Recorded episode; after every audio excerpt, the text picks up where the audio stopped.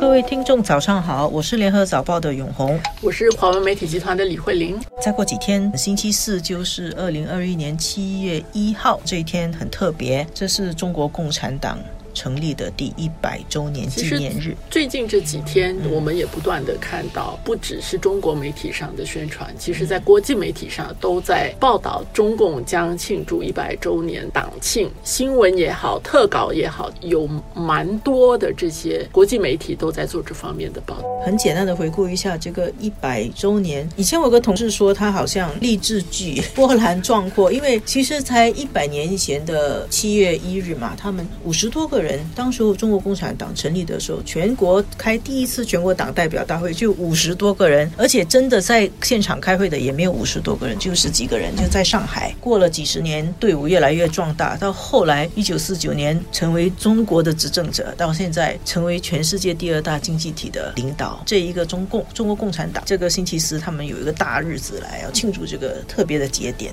又要谈回觉醒年代这段，其实里面最后的部分其实有捕捉。当然，它前面有一个酝酿的这个过程，有一些知识分子、这个工人阶层的等等他们的参与。但是，我想，其实你现在不要说是中国共产党，就是我，我想在现在是任何的机构、任何的组织能够庆祝一百年，在今天我觉得都是非常难得的。你回想一下过去的这一百年经历的有两次世界大战，有。很多的天灾人祸，这个一百年呢，不是一个简单一零零这样的数字就完了。它当中其实我觉得那个时间的重量是在那边的。我们念文学的人念过，像以前我在学校，我记得我们修这个中华文学的这门课的时候，读新诗，新诗里面就是三十年代、四十年代的这些诗歌，我记得。像张克家的老马，老马是一九三二年的时候写的，到现在还有记得里面的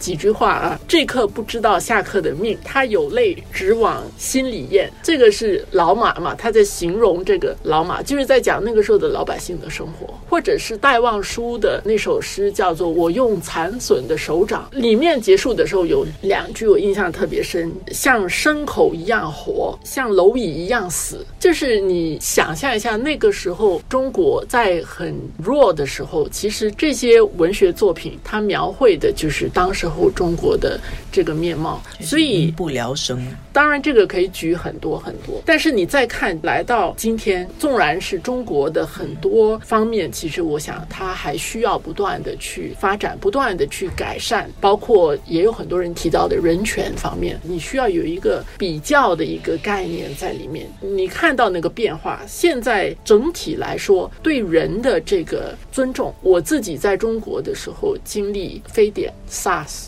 的时候，跟我们刚刚看过去年的这个新冠疫情发生之后，或者你看平日的。中国人的维护他的权益的这种意识是很强的。现在，包括中国政府对于在海外的中国人要怎么样去保护他们，像这些其实点点滴滴都是一种改变吧。我觉得你再想想，像蝼蚁一样死，以前好像命都是不值钱的，现在还是有很大的不同。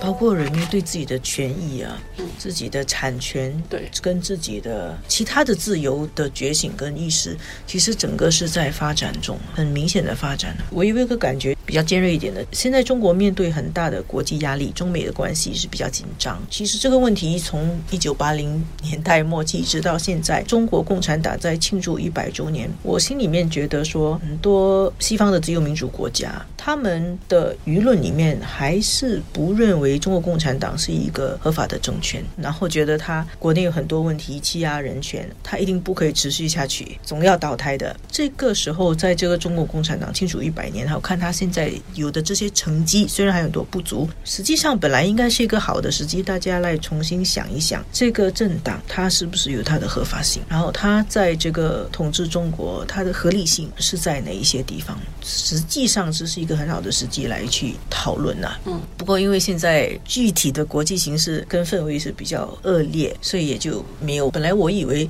他们会大肆的庆祝这个建党百年，到现在为止，哎，还是出乎意料的低调。应该也是有考虑到外部的压力很大。不过这个低调的庆祝也蛮好的了，它就变成比较内敛、比较沉着这样的去庆祝了。我是很同意这个时机的问题，我也觉得说一百年他要高调的话，他可以非常的铺张，但是这一次其实我也觉得说相当的克制的。我自己会觉得这个跟现在国外的这个形势是有关的，就是这个时机，就是碰到国际的这个环境。那么现在这个国际的环境是什么？就是现在中国刚才说的这个改变很大，问题是你是没有依照我的希望、我的期望。来改变是这个问题吗？或者是现在你的改变太快是这个问题吗？还是你的改变可能会比我好是这个问题吗？使到他的整个面对的国际环境很恶劣，所以我想中国自己知道现在的情况是怎么样，所以他需要收敛。